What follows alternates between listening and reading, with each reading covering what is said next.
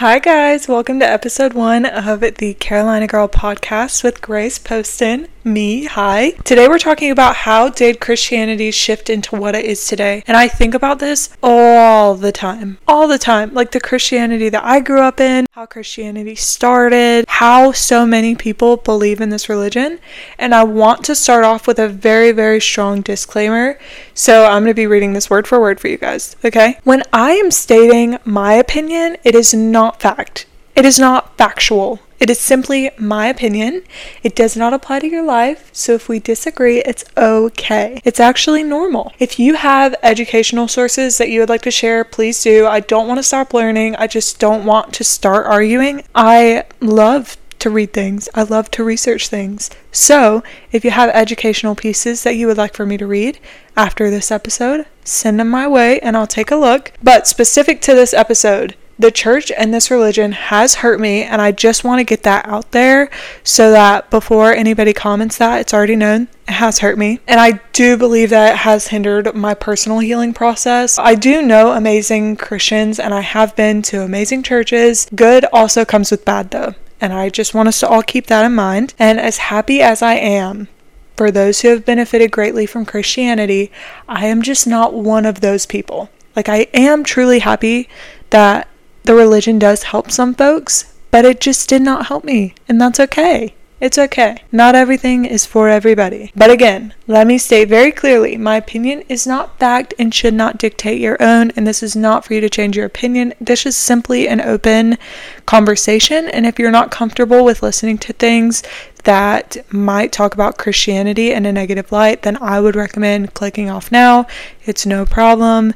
I do not blame you. When I was a Christian girly, I would have hated this episode.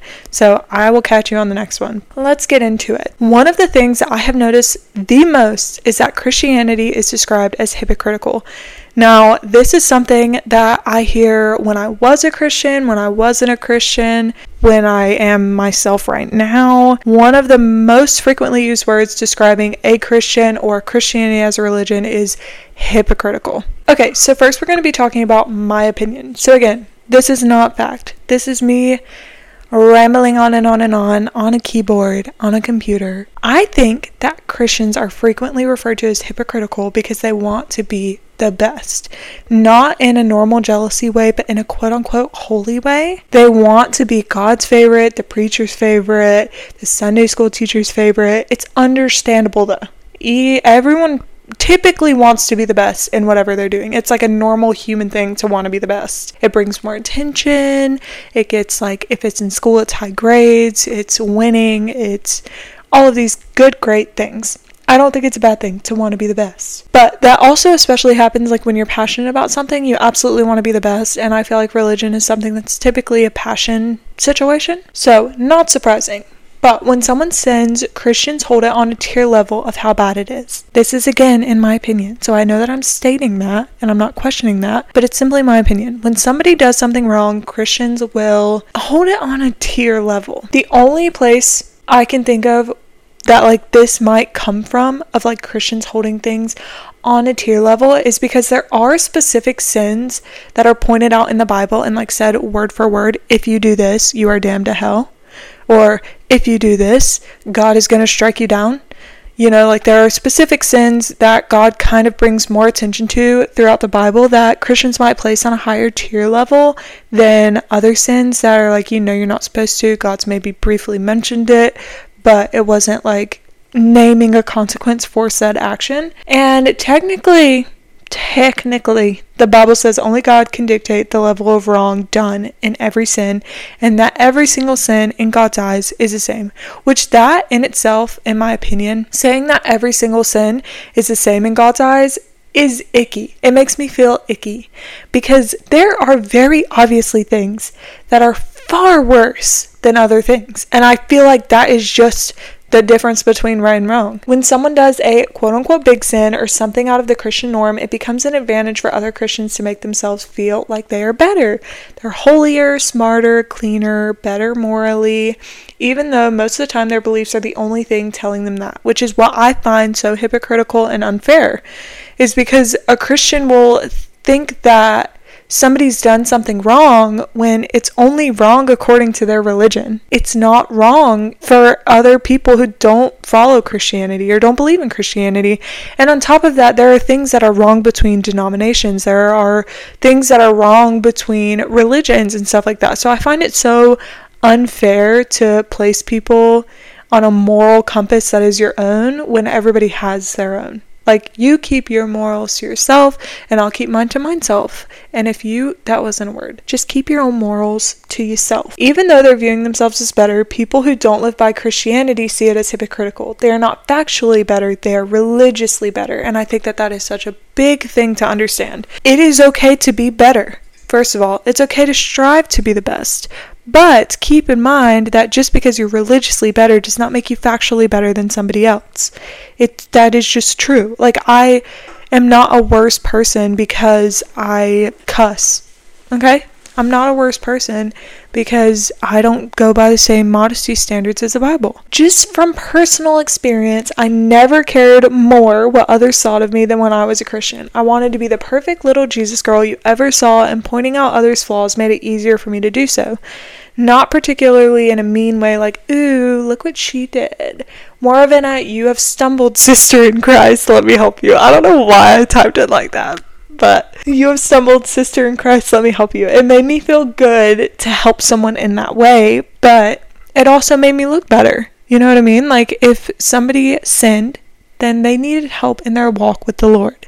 And let me tell you, girl, it made me feel so good to be like, oh, I didn't do that, but I can help you through your trials and tribulations. And this sounds like in a mean way, and I swear it's not because it was all with good intentions, but it does just inherently make you feel good. Regardless, I, when I was practicing the Christian faith and I was going to church and things like that, I was so much more worried about what I was doing, what people thought of me, what I was wearing. Was it modest enough? Am I praying enough? Am I reading my Bible enough? And it was just so much more stressful from day to day life living that way while I was a Christian. And now that I'm not, I don't care. I literally don't care. I feel like the biggest portrayal of hypocrisy in religion is the fact that God gave man free will and they if they don't use it to believe in him, they go to hell. That's wild to me. Even though he didn't leave factual evidence for his creating of the world thing, it seems hypocritical to me to call yourself a merciful and perfect God when you will send people to hell for having questions and not believing. Like, if you wanted people to believe in you, bestie, you should have you should have done something that said, bitch, I was here. I was here. There's no questions about it. You don't have to question it. I was here and this is why. This is how. Let me come down from my heaven that I live in and speak to you and tell you that I was here. You know what I mean? It seems a little hypocritical to call yourself merciful and then set up your religion like that. You know what I mean? Before I get to the research part of this, I do want to say this is kind of a hard topic to research, quote unquote, because religion is not fact. Religion is a belief, it is a faith. So to say that I researched it, while it is true that I did look into it, it's just you can't really find facts. You can find people who are Christian giving their opinions, or people who are not Christian who are giving their opinions. And typically, if you're someone who's not Christian and you're giving your opinion, you're probably a little mad. You're a little bit mad. You're a little bit like, what are you doing? Because that's me too. Hey. From the research that I did get. First, we're starting on a Reddit page, and it's the r slash ex Christian Reddit page. And this person said it's much easier to pray for forgiveness now and then than to actually change the way you behave. So I really like this take on it. It seems to be believed that they can close their eyes, ask God for forgiveness, and all of a sudden they are without sin. They seem to forget that being forgiven and being without sin are two very different things. And it's easy to understand why people feel this way because as someone who spent time in multiple different denominations of churches. There is a lot of Christian music and a lot of Christian speech that says, like, God wipes away your sins. Like when Jesus died on the cross, you know, his blood wiped away your sins. It made the lamb white as snow, or whatever they used to say. And I just think that that is a harmful way of believing. I just do. And if you don't think that, then that's okay. If like the worst thing that you're doing is telling a little white lie here and there, sure. God can wipe your slate clean. You got it, babes. But there are a lot of things that happen in churches that are a little bit Jesus can't wipe that away. Sorry. Sorry. It just seems uh, like a sketchy a sketchy thing and so many people take advantage of the fact that you can do something wrong and then you can just pray about it and it's all right. To me, it just seems like a way to make yourself feel better. I mean, I essentially do this when I do something wrong. I just call it forgiving myself. And I feel like this is where a lot of miscommunication between Christians and non Christians come from. Or Christians and, how would I say that, agnostic or atheist people, or even other religions, is that Christianity has a lot of spiritual verbiage that they use for things that people do in everyday life, they just don't call it the same thing. Like, I feel better after I forgive myself for doing something wrong. It might take a few weeks for me to sit down and be like, okay, you did this, but let's move past it. But it's the same thing as praying to God. Whenever you're doing these things like praying, God could be real, God could not be real. It's just you and I are choosing two different things, but we're both spending time with ourselves and reflecting you know? So I, I just think that that's a big miscommunication is that like Christians seem to be upset if you don't call it the what their spiritual verbiage calls it. Okay, let's move forward. I put it's not easy to find sources that aren't a church or a Christian organization. I added that in there, which it was very true. It was very, very hard. From what I'm gathering, Christians are labeled hypocritical so often because they focus on the wrong things. When non Christian people call them hypocritical, they're saying this about the oppression from Christians of people who don't function under Christian specific rules. Wow, clap every time I said Christian. But I really do mean this. Christian specific rules do not apply to everyone, but for Christians, they do. They sure do. So things like being in the LGBTQ plus community, think pro-choice. If these things go against Christian fundamentals, they lose their marbles because they don't want their kids to grow up around that. Which, if you're raising your child in a Christian environment and they choose to not believe that anymore, I just want to sit down with you and tell you everything is going to be okay. You know how many people are LGBTQ plus and they are still religious? They are still Christian? And you have to keep in mind too that the Bible was written a very long time ago and it's been translated a bunch of times and there were people along the way during these translations who did not like gay people, who did not like women. I just think that it's very hypocritical for Christians to think that they're such good people, that they're doing the Lord's work, or that their God, who is so merciful, would hate something as simple as those things. And this is not me saying that all Christians are this way. Let me make this clear. I am not saying that all Christians are this way. Okay, I'm not speaking for all Christians. Like I said at the beginning, I know some great Christian people. I know some Christian people who don't feel this way. But there is a section, a sector, and I'm not saying that all Christians are the same. Okay, let me get, make that very, very, very, very clear. However, whenever someone is backing up their belief and they're saying it's because they're following their Christian values, I'm going to take it as a Christian, you know, a Christian belief. Not that it's everyone's Christian belief. I think that everyone is different, but I just want to make that disclaimer real quick. But now we are going to go to our Google form answers. So I asked, Do you believe Christians tend to be hypocritical? And I got 90% yes, 10% no, with 9 votes yes, 1 vote no. So I said, if you answered yes, why? And if you answered no, why? So, our first response they tend to create a hierarchy of sins and deem certain ones worse than others. They also don't believe in freedom of religion and tend to look down on other religions without ever learning about them or the people who follow them. This is a great point that we're going to touch on more later, so I don't want to talk about it too much. But you heard me talk about the hierarchy earlier, and yeah, I just I liked that response. So, our next response Some Christians are, but I feel like that's the case with most people in general. And this is what I heard a lot. My boyfriend also said this is that anyone can be called hypocritical. So let me say my only point in adding the hypocrisy part of this modern conversation or modern Christianity conversation is because it's just what I frequently hear said about Christians, and I'm sure that you too have also heard Christians be called hypocritical. So, yes, I am aware that everyone can be called hypocritical, everyone can be hypocritical. However, it is just a stereotype of Christianity that I wanted to look deeper into and kind of see where it came from. Another response yes, because people are imperfect. Christianity is all about how God loves us despite our shortcomings and how in turn we are to love others. People are not going to measure up to a holy God, and that's the point. That's why Jesus came and had to die for us. We can't be perfect by ourselves. And then there's a lot of Bible Belt Christians who don't actually know what it means to be a Christian. They just think it means they celebrate Christmas and Easter, go to church on Sunday, and then go on living however they feel they should. They don't actually use Scripture as a guide at all. And Okay, to whoever submitted this, thank you so much for submitting. I am not ripping you apart. Disclaimer, not ripping you apart. But is this statement not hypocritical? Like trying to tell another Christian how to be a Christian. What if, based off of their convictions, they only need to go to church on Christmas and Easter? What if every Sunday, instead of going to church, they go out into the woods and they read their Bible? They gather with their family because maybe they have an elder who can't make it to the church anymore and they watch it on the live stream. Like, you just never know what people are going through or what they're doing in their alone time. So, I don't know. I just find that hypocritical. I do understand the first part that you said that Christianity is all about how God loves us despite our shortcomings and how in turn we are to love others. I love that. I that is one of the Christian you know, values that I think is amazing is to love others as Christ loves us. Thank you for sharing. Next, everyone can tend to be hypocritical. Christians are no exception, but Christians especially are especially criticized for it because we are to be an example of Christ, and that is also very true. However, like I said earlier, I do find hypocrisy in Jesus, in God maybe. I don't know which one. Our next entry. Nobody judges people harder than my very Christian family. And I love this entry. Dude, I ate this entry up because same. Same. I feel that.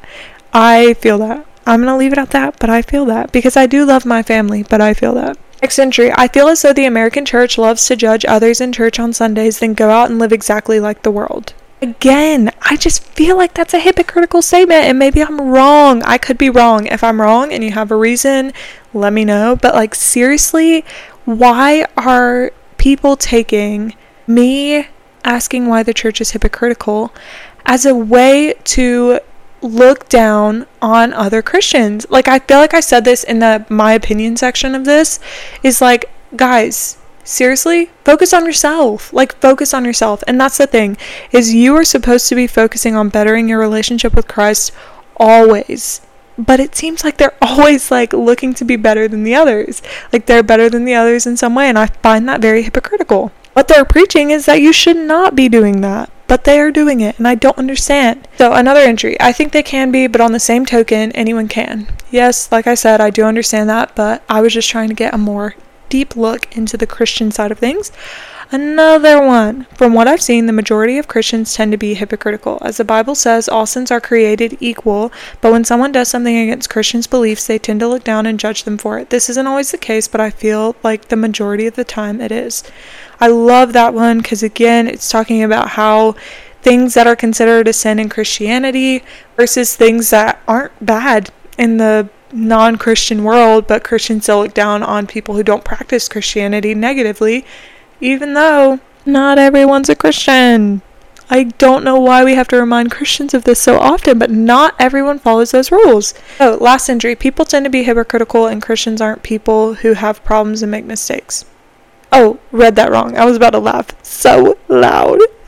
People tend to be hypocritical, and Christians are people who have problems and make mistakes. I do agree.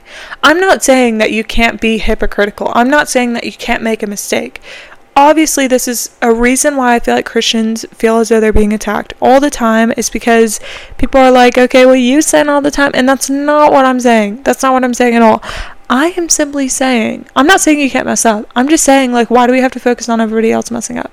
Obviously, it can be talked about, but I'm just saying, in Christianity, you're not supposed to. Gossip is a sin, queen. It's a sin. So that's just kind of why people point this out so much, is because, in my opinion, Christians like to pick what they want to focus on and pick what they don't want to focus on, and they'll talk bad about this, but they'll keep this quiet, and I find that hypocritical. Now we're moving to our next topic in modern Christianity. Why is Christianity focused on the upper middle class and lower middle class, the middle class in general? In my opinion, based on my time in church, there was a sort of normal setup of the people. I grew up in a family of eight and was one of six children, so you can only assume where we fell in the social lineup of society. We were broke. Before we were a family of eight, my mom was a single mother of four children, making money rather tight in our home. The people at churches seemed to pour into us by giving Christmas gifts when they weren't any, taking a tithe from my family at a smaller church, things like that. I did not only see this for my family, I've seen it done for many others as well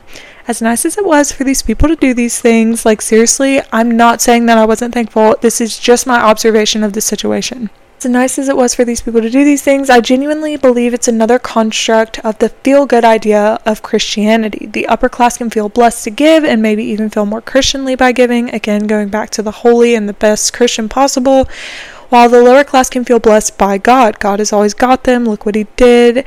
It's a way to strengthen the tie between the church and this person, all while giving the glory to God.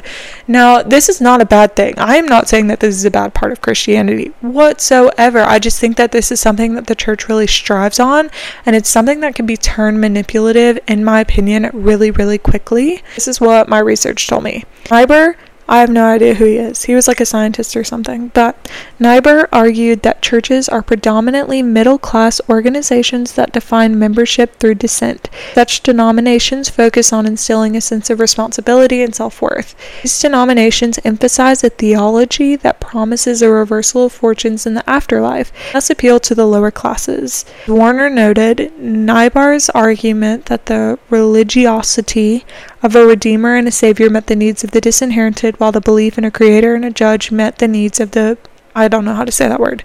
But my. Uh, by the way, all of the like websites and stuff that I use will be linked in the description, so check that out if you want to. But my thoughts on this. It makes so much sense. When I struggle financially, the stress, guilt, and shame is so different than struggling with other things. It weighs so heavy on me personally. And although I cannot assume everyone feels the same as me in all things, obviously, Coming from experience, I do believe that this was a learned trait from the society that I grew up in. Again, I am from South Carolina, a very Baptist heavy area. You know, we're right in the Bible Belt, specifically a very Southern Baptist heavy area where Christian ideals are so normalized that like it's it's ingrained in people who aren't Christian. Like this this world that I live in, this South Carolina that I'm a part of is very morally based in religion, even if you don't practice. My point is that this idea puts all this into perspective for me.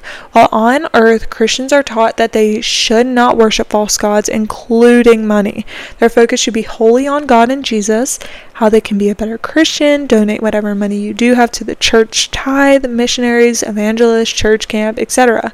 This will all be okay because if you do this, you will be so much more rich in heaven the more faithful you are to God, the more you give, the more blessings you receive in turn in heaven, is what you're taught. That's what I was taught. At least that is from my Christian understanding. Everyone gets their own mansion, streets of gold, gates of pearl, you know, the bouge. But first of all, is it not greedy to only be doing all this good on earth to get the riches at the end of the road? If you're only doing this because you're looking for that mansion in heaven, is that not a sin? So, secondly, this belief creates a cushion on any feelings of shame or guilt with money. You're poor? That's okay. You shouldn't worry about that silly thing. Just pray about it. God will take care of you, and then you can be rich when you die. I hope you can wait. Let's go over to the Google form. What social class do you associate with Christianity the most? And this went right along with the research. We have got three votes for upper, upper middle class, four votes for lower middle class, and two votes for lower class. So, all right there in that upper, lower, middle class, and the lower class, which is exactly what I thought as well, and that's what the research showed. But I did, as I was research- researching this on that same article that I mentioned up above, it does say how the way they expected back in the day of this Niebuhr, Niebuhr guy he thought that as time went on, the people who were in church would become more educated and have more wealth, but apparently none of that has changed, at least not at the rapid rate that he thought that it would. We are on to our next topic. Why do they feel such a need for everyone to be a Christian? That is like if I think of a Christian, I'm thinking of a salesperson. And I get icked out every single time I walk into a church and listen to a service because it feels like I'm actually in a sales pitch, like MLM style sales pitch. They just convinced me to come here and now they're trying to sell me on something. I think that there's a real fear there of people they love going to hell. This is such a big like this is genuinely the only reason I feel like people do this. So from my experience of distancing, my, distancing myself from the Southern Baptist faith, I've been approached by some family members and friends and the main consensus seems to come down to fear. It honestly makes me just as sad for them to be taken advantage of through fear mongering as it makes them sad for me to be going to hell based on their belief. Of course, not all of my friends and family have approached me on this. I tend to surround myself with those who respect the idea of everyone's freedom to believe as they choose, and there is no need for contra- confrontational attempts at conversion to their beliefs or vice versa. However, my friends and family have to be getting this feeling of needing their family to believe alongside them from somewhere, and that is the church, of course. Thinking about this without the haze of religion blocking my views reveal that the church wants another 10% in the tithe bowl on Sundays. That's just my opinion. That's just my opinion, by the way. Please don't forget that that's just my opinion. Maybe another volunteer for church camp. Maybe more bodies in the pews to verify what they say at the pulpit. This is obviously not always the case, but if it had nothing to do with it, then Christians would focus less on selling their religion and more on embodying the values and attracting people based solely on that. That is literally my biggest thing is if you are embodying Christ, then people like you're going to attract people. You don't need to beg people to come to the altar every single Sunday to pray and get saved. You know what I mean? Like you should not be trying so freaking hard to get people to believe in Jesus. Like Queen, you do your thing and you will attract the people who want to do that too. You get what I'm saying? Anyways, fear mongering is one of the biggest tools that preachers and Sunday school teachers use. I can personally more vividly picture the hell of Christianity than I can the heaven. I had nightmares of a kid of literally burning in hell. When achieving something like bringing a friend to church, you genuinely believe you are helping save them. So, not save them in the way that, like, you're going to the altar and praying and saved by Jesus Christ, but, like, you genuinely believe that, like, oh my god, my friend got saved. They're not going to burn in hell for the rest of eternity anymore. Like that's really how you feel. And like if I felt that way, if I thought that I was like saving them from that, then of course I'm going to try to tell every single person to do it. But the only thing you're saving them from is what you believe to be the end of life. Someone should not be brought to Christ just because they're scared of going to hell. Just because you believe that that's how this all ends does not mean that everyone believes that. That is not the that you literally cannot prove that when someone dies they go to heaven or hell. I'm sorry. You guys can show me all this evidence of why Jesus was real. Jesus could have been real. And he still could have made all of this up. Let me remind you, he could have been real. And it's so, I mean, you have so many people who have claimed that they've been a prophet of God. Are you joking me? But you literally, you cannot prove going to hell and heaven. You can't. Are you, if you're talking about these people who like came close to death or whatever, there's no way to, what I'm saying is you can't prove that. Okay?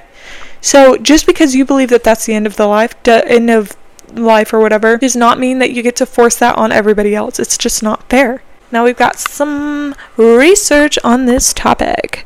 Not sure how true this is for other Christians. So sorry. This is from the Reddit r slash Ask Singapore page. So they said, not sure how true this is for other Christians, but I did have an in depth conversation with a Christian friend once asking about this, and she said that since they believe Jesus is our one true God, every other religion is fake, aka created by Satan to be a religion. Straight up called me believing in Buddha satanic. Bring people away from Jesus. That probably that's probably why they repeatedly ask you to join them because they just don't believe that Buddhism is real. Isn't that so, so, so disrespectful? I just think that's so icky. I completely forgot about this, but worshiping false gods is a huge sin in the Bible. There is a story of one of the Bible characters going up the mountain to get the Ten Commandments from God, I think. And when he came back down, all the people were worshiping a lamb statue that was like made of gold. Like, I guess they found gold and formed it into I don't know. Apparently it took Homeboy a long time to go up the mountains and get the Ten Commandments. The Bible character got so mad that they were doing this that he smashed the Ten Commandments on the ground and had to go back up and get a second copy. The story is most definitely off by some. I have not read the story in a very long time. However, the point is, I remember being taught that worshiping anything other than God was satanic. I mean, anything even a little bit off. And if you just watched it, that could mean that you were worshiping it. Like you couldn't even watch it friends. You literally could do nothing. It was essentially a way of Satan trying to deter you from God. But it is crazy the entitlement that this belief gives Christians. It's like they entirely forget that other people believe different things. And that's literally one of my biggest fucking issues with Christianity. Is like, friends, Guys, please open your ear. Please open your ears. Please open your mind. Not everyone believes in Christianity. Some people don't believe in it just as strongly as they believe, as strongly as the Christians believe in the Christianity. Like, are you kidding me? It just specific it is just specifically wild to me because if you go against Christians in any way, they freak out.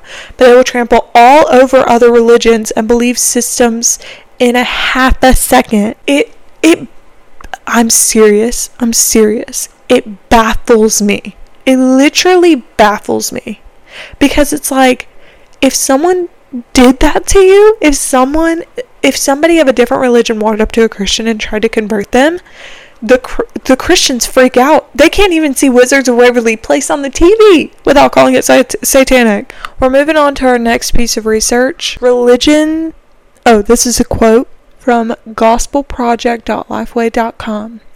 I'm pretty sure that this is like a blog or somewhere where like multiple religious figures post.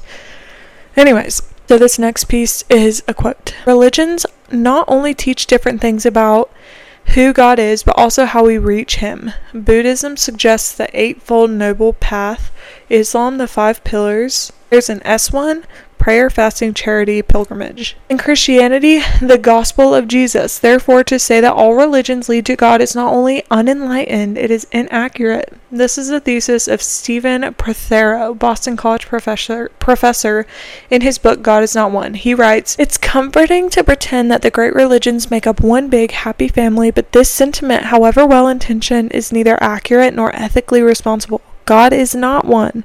Prothero goes on to point out that just as God is not one, so also all re- religions are not one. They are distinct and make very different claims about God and how to reach Him.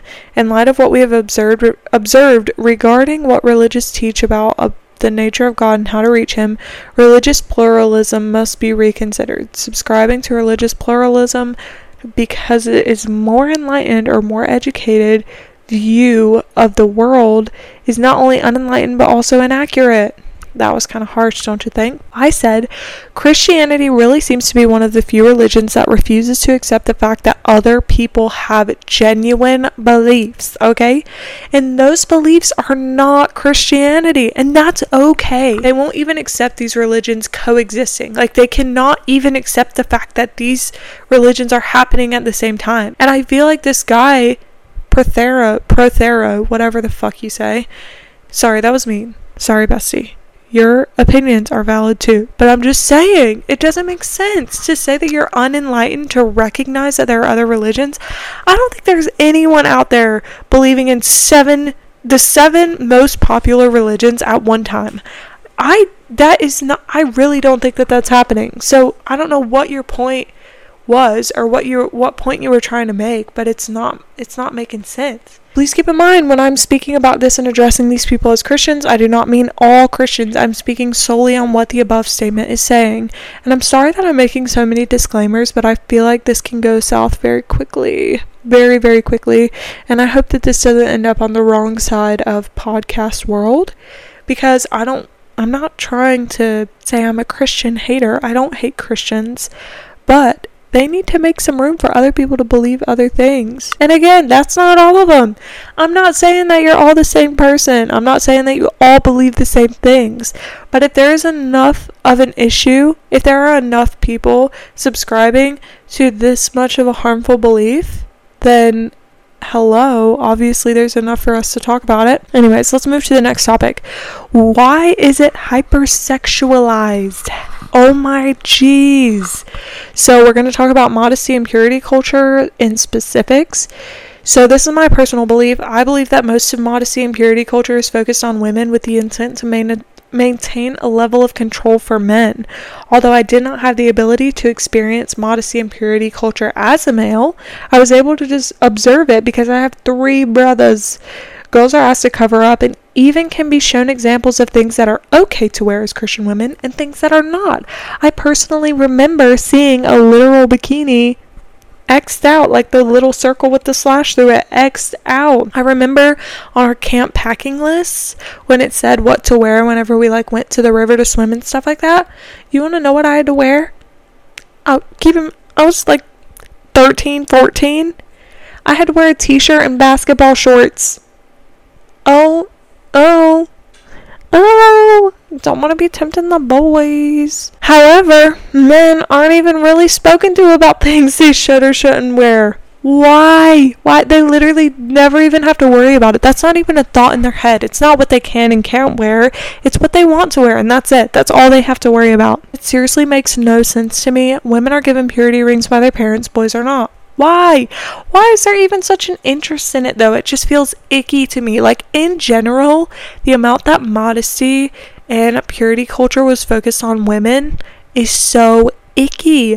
Why? There is no one more uncomfortable on this topic than Christians because there's such a heavy emphasis put on not talking about it that it makes it so awkward that even when you're trying to talk about it in a healthy way, it's so uncomfortable. It is so awkward. It puts so much pressure on it. Uh, it just it I can't make it compute in my head. Why is an old guy who calls himself a preacher speaking on what 10, 11, 12, 13 year olds should be wearing? Why is that happening? I don't. It's so icky. Ugh. My opinion is really just that it's all weird. I just really think it's fucking weird, dude. Like, real weird. I don't think it's weird just a little bit. I think it's weird a lot. I believe it creates such an uncomfortable space that women are too afraid to speak up when things like SA happens. They're quicker to blame themselves for what they were wearing. Even just living in South Carolina, I know I have a more modest style, not even because I was raised in an independent Southern Baptist church, but because religion is so prominent here that it simply isn't the norm to dress however you want. You can, you absolutely can walk out of the house. You're not going to get arrested for dressing immodestly, but you're to get like if if you want to dress that way, again, 100% okay. I personally I'm in support of it.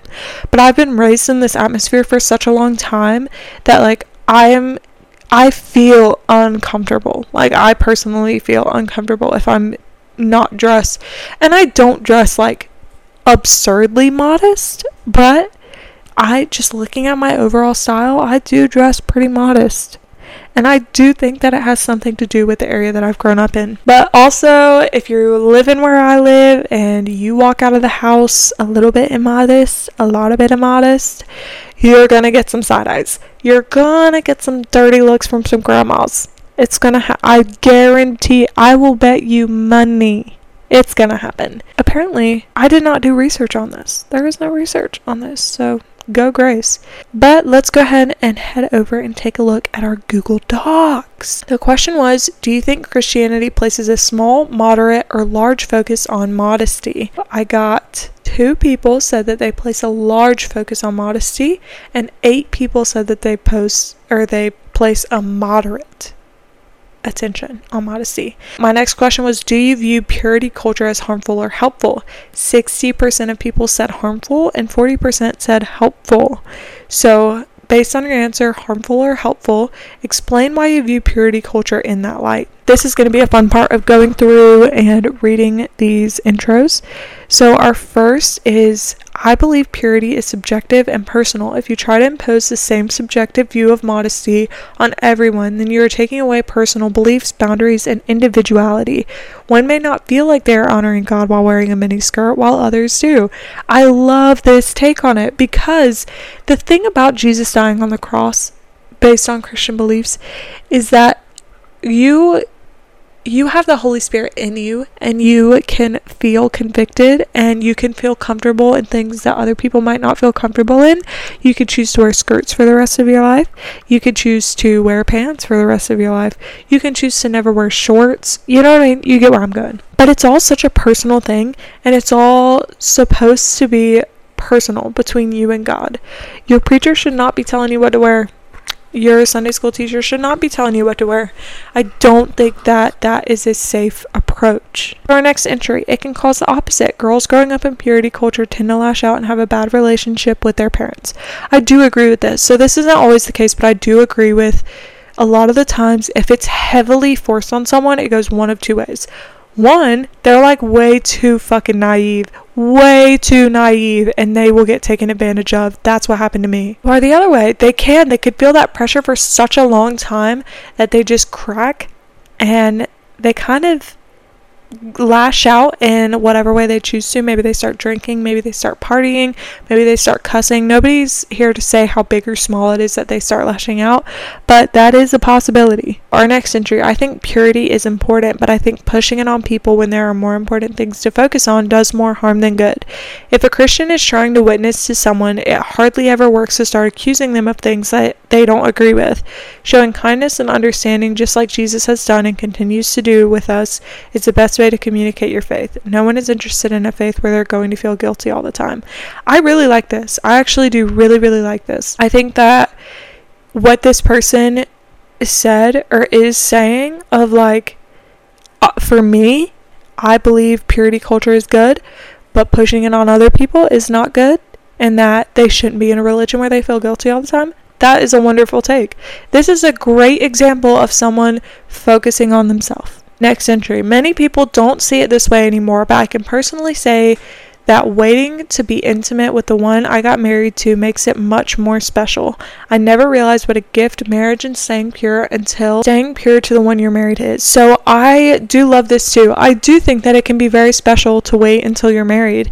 And I think that it can be very special to say, like, I have only had sex with my partner, my husband, my wife, whoever that might be.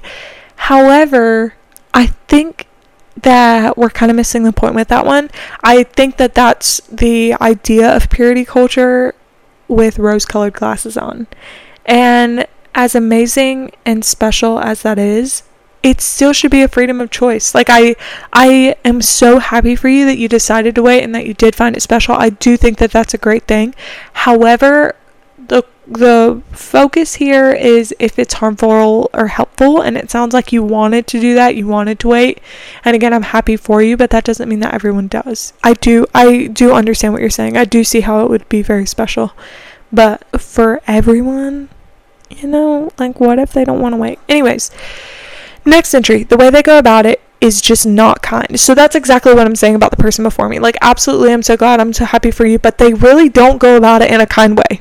They don't. They don't. They just don't. And if wherever you went to church, if your parents went about it in a kind way, again, that is amazing. And maybe that's the way you'll do it with your children and you'll be open and honest where if they don't want to wait till marriage, they feel comfortable talking to you about it. But typically the way that the church goes about it is not in a kind way. Next entry, purity culture makes you feel less than and less worthy and gross and disgusting if you have premarital sex. Let me say that again for the people in the back. Purity culture makes you feel less than and less worthy and gross and disgusting if you have premarital sex. Yes, it does. It's almost like there is no going back. It is also implanted in me that I was going to get pregnant every single time I had sex. That last little bit is funny, but I did feel the same way. I 100% did. I, like I said, was in a situation where I was taken advantage of. I wanted to wait till marriage when I was a freshman in high school, and I got with someone who was not a Christian, and you know, just we won't go too too in depth in this. However, I felt so dirty and disgusting, and for what? For what? For what, Queen? That like that added so much to the stress that I was already going through with this first relationship that it's like and now the church has got me feeling like I am nasty like I just did the worst sin possible. It's so harmful in my opinion Next entry. I guess I don't exactly know what purity culture refers to, but I just googled it. LOL. If it's talking about like gender roles and norms, I think for the most part it's helpful. Based on my beliefs, I follow the Bible for what to do slash instructions on how to live life. I think society is getting too caught up in gender roles and men and women are created for specific purposes. I feel like this is a topic that can be better discussed in person. I definitely agree, and I don't think that gender specific roles are harmful if you are only applying them to yourself and that's what you want to do and that's what you want to call them. Does that make sense?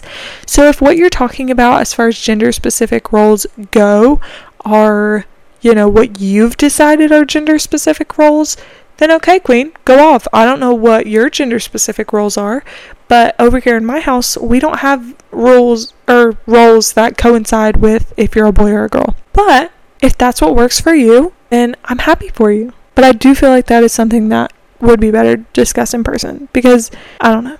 I don't know.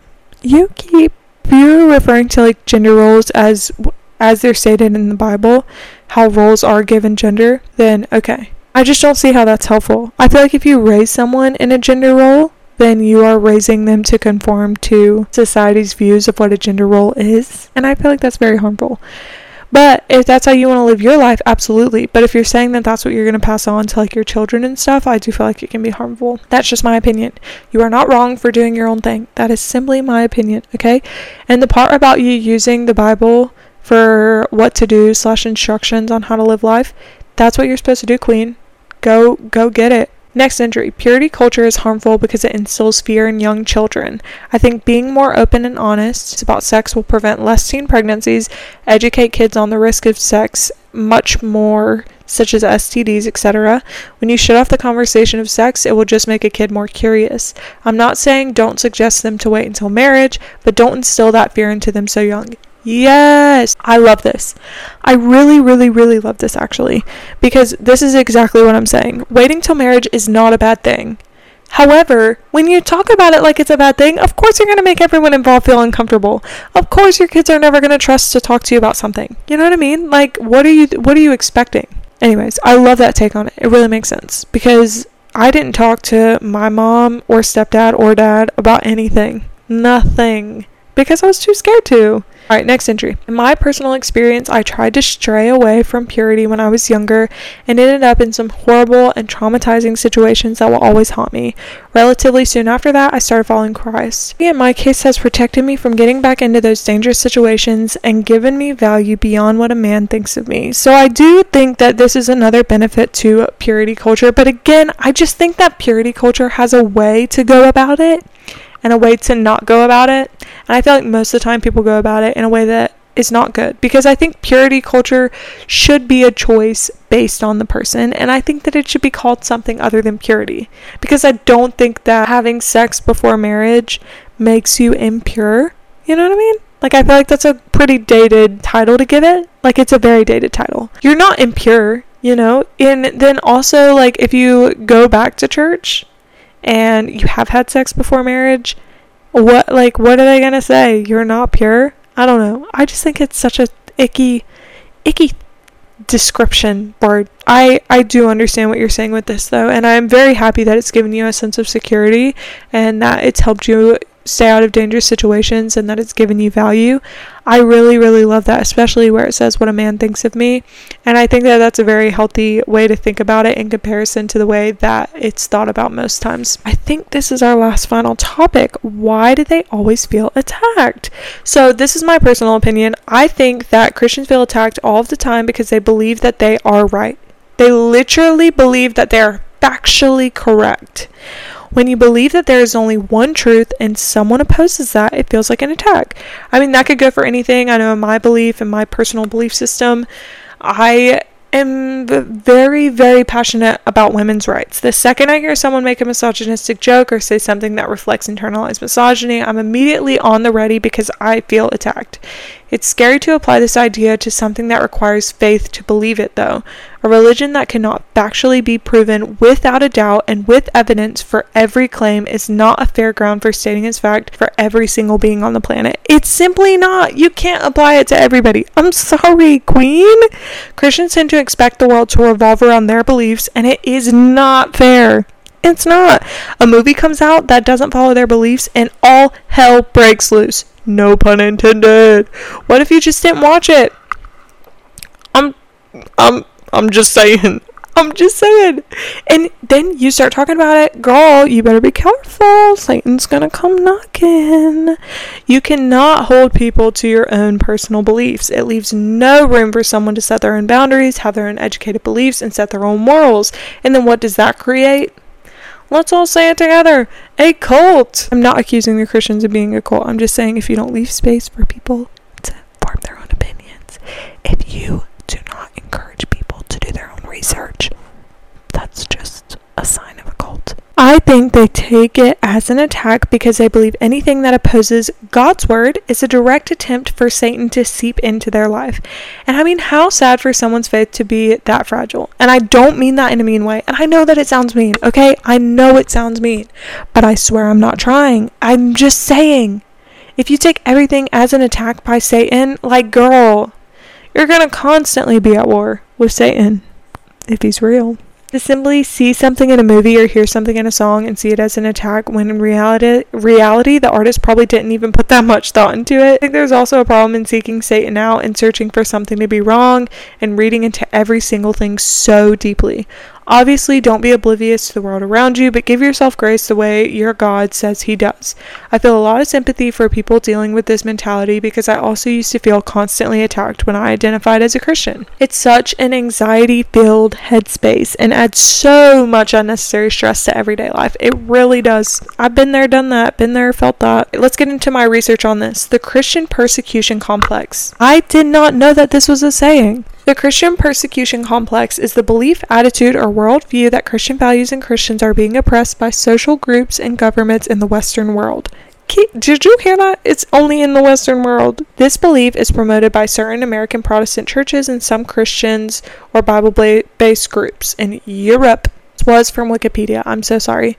But I've never heard this term before and it's so perfect. Next source is again from Wikipedia. I'm so sorry. I know Wikipedia is not a verified source, but guys, it's the closest when it comes to like Christianity and stuff like this. There is no science proving it. So, according to the New Testament scholar Candida Moss, the Christian persecution complex appeared during the era of early Christianity due to internal Christian identity politics. Moss suggested that the idea of persecution is cardinal to the worldview of Christianity, noting that it creates the impression that Christians are a minority that are facing a war, even when they are numerically superior.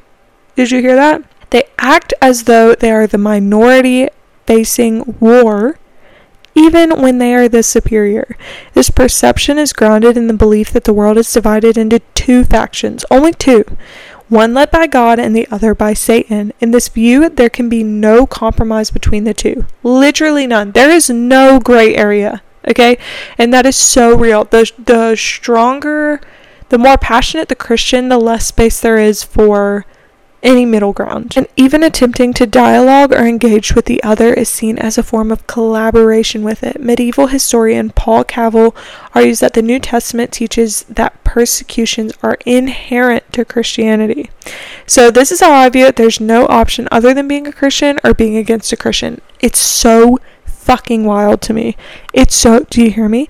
It's so wild. You are either a Christian or you are a gift sent straight from Satan himself, my friend, wrapped in a fiery package. And you are here to go against the Christians. That's what you're here for. Let's go back to our Google Doc. So I just asked in general, do you believe there is a larger Christian culture in the South? And it was a 100% yes. But then I asked, if you're a Christian, do you often feel attacked due to your beliefs? 66.7%. So six people said yes, three people said no. I said, if you answered yes, how do you feel attacked? So we have our first century. The media promotes anti Christian views. Lil Nas X and Doja Cat are prime examples of how the media mocks Christians. And I have watched some information on this regarding specifically Lil Nas and Doja Cat. As you know, Doja Cat has a song that's like, mm, She the Devil. You know, the one. And the thing is here, Christian friends, non Christian friends friends who have gathered to speak with me today, you can use something called a simile. Do you know what a simile is? A hyperbole. Do you know what a hyperbole is? I forgot which one it is. I haven't been to school in a very long time. But all they're doing is using it as an example. They're not literally saying that the girl is a devil. And Lil Nas X is doing this on purpose, okay? When the Christians are mad about something, do you realize how much publicity it gets? It's a very weak yes because it's not so much an attack as it is a wall. I think legalistic teaching methods have damaged a lot of people's relationship with the Christian church. When I tell people that don't consider themselves Christian that I am a Christian, I can instantly feel them putting up their guard. I'm not here to judge you and your choices. Literally, nowhere in the Bible does God tell us to be the judges. It actually very specifically says we are not to do that. So while I might disagree with the choice someone has made, that doesn't mean you need to hide that part of yourself from me. Okay, this person's a queen, but queen, listen up. Not everyone is that way. So that might be why people are putting up a wall. Like, if you really want to know why people are putting up a wall, that is why. Because not every Christian is that way. Even some people's own family who are Christians are not that way. So it's hard whenever you have been shown over and over and over again that someone is a Christian, acts this way. It's just going to take a little bit longer for those walls to come down, but they will come down if you continue to be this way. You know, being able to disagree while being friends. You know, if you're able to do that, then people will see that. Another entry. I'm blessed to be born in the Bible Belt, so there's a lot of other Christians around me. Yes, there are people who criticize it, but I would say I feel attacked. I think she meant that she would say that she doesn't feel attacked. Next entry. I still try to live a Christian life, but my family wouldn't approve of half the stuff I agree with. Okay, Queen. That's okay. That is okay. One of the biggest things I've learned after moving out at 17 years old is it really does not matter a single little flying fuck in this world if you and your parents agree. Like, I thought that life revolved around it because you live with them for such a long time, but your parents should want the best for you. Your parents should be able to trust you at some point to form your own opinions, and they should give you space to do that. Your parents should be able to recognize that you are not simply a product created by them, but that you are your own person. So you keep doing you. We're not doing anything wrong. It's okay if you are a Christian and you believe differently. That's okay. Do you realize how many denominations of Christianity that there is? There's so many. So don't you even fret for a second. Next entry. I feel like it's not what's in right now. And there are a ton of stereotypes placed on you if you label yourself as a Christian. So I personally disagree with you. Um, just because this goes back to the research that we were talking about earlier. Christians tend to feel as though they're in the minority when in reality they are the superiority. It might feel as though I think they feel like they're in the minority because there are so many miniature things that Christians will disagree about. And it's like you heard in the beginning of this with the hypocrisy thing, like Christians are so quick to call other Christians fake Christians or not Christianly enough. I mean, almost every single person that I know, and I'm being serious, is a Christian. All right, next entry. I think people are quick to say they have a negative connotation correlation with the church slash church people and often assume Christians are hypocritical slash judgmental slash mean. I think anyone can be those things, not just Christian, and that people should be slow to judge another's character. Absolutely, I agree with you if Christians would be slower to judge non Christians. Okay, then somebody said, I don't identify as Christian. And then there seems to be another entry, but it will not let me swipe down to read it. So that's all the entries. Okay, so then I asked all of the people who answered these questions to let me know how they religiously identify if they wanted to. None of these questions were required. So we've got one agnostic leaning toward atheism. If you do not know what agnostic means, that essentially just means that you are not sure what you believe in. You're not sure yet. We've got six Christians, that was 60% of the respondents, one follower of Christ, so seven people who believe in Christ. I don't want to group you guys in together if you don't feel the same way. One, I do not align with any organized religion but believe in a personal relationship with God, and one non denominational. So we only have one person claiming to be agnostic, so that surprises me with some of the answers that we had. I asked if they were raised in religion, and if so, what religion. So we've got non denominational Christian, Christian, half Christian. On my mom's side, things were very legalistic and strict. On my dad's side, we weren't religious at all. Yes, Christian, Christianity, trigger warning, unaliving oneself, okay? That's about to be talked about. So skip ahead like 30 seconds. I also wanted to put in here that when I was in middle school, one of my best friends committed suicide. In the next service at my papa's church, he preached about how suicide is a sin. He could have just said not he could have just not said anything about that. I just think it's messed up. I agree with you. Um, this is one thing that I feel very strongly about.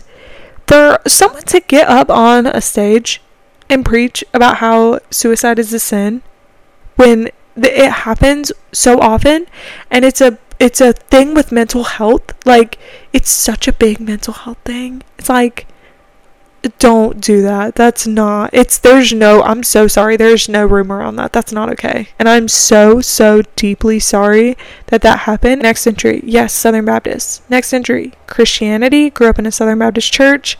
Next one, yes, Baptist. I went to church as a kid every Sunday, every Wednesday. I was baptized and went to vacation Bible school. The next one, Catholic. And the very last injury, technically Baptist, however, I don't think denominations are that important. Thank you to every single person who submitted on my Google Doc. It's so helpful. I love to gauge everyone's opinions on these things. I truly hope I haven't offended anyone. And if you have any questions um, or need me to go more in depth on anything, just send me a DM over on Instagram. It's at Carolina Girl Podcast. And that's also what I am on TikTok. So go ahead and follow me and YouTube. Wow, okay, we are Carolina Girl Podcast on all platforms. So go ahead and head over there and shoot me a DM and we could talk about it more. Keep an eye out for more Google Doc, Google Form questionnaires if you want to be featured in a video. This is fully anonymous. I can't even see what you said. Thank you guys so much for listening in. I can't wait to see you on the next one and have the best day ever. Goodbye.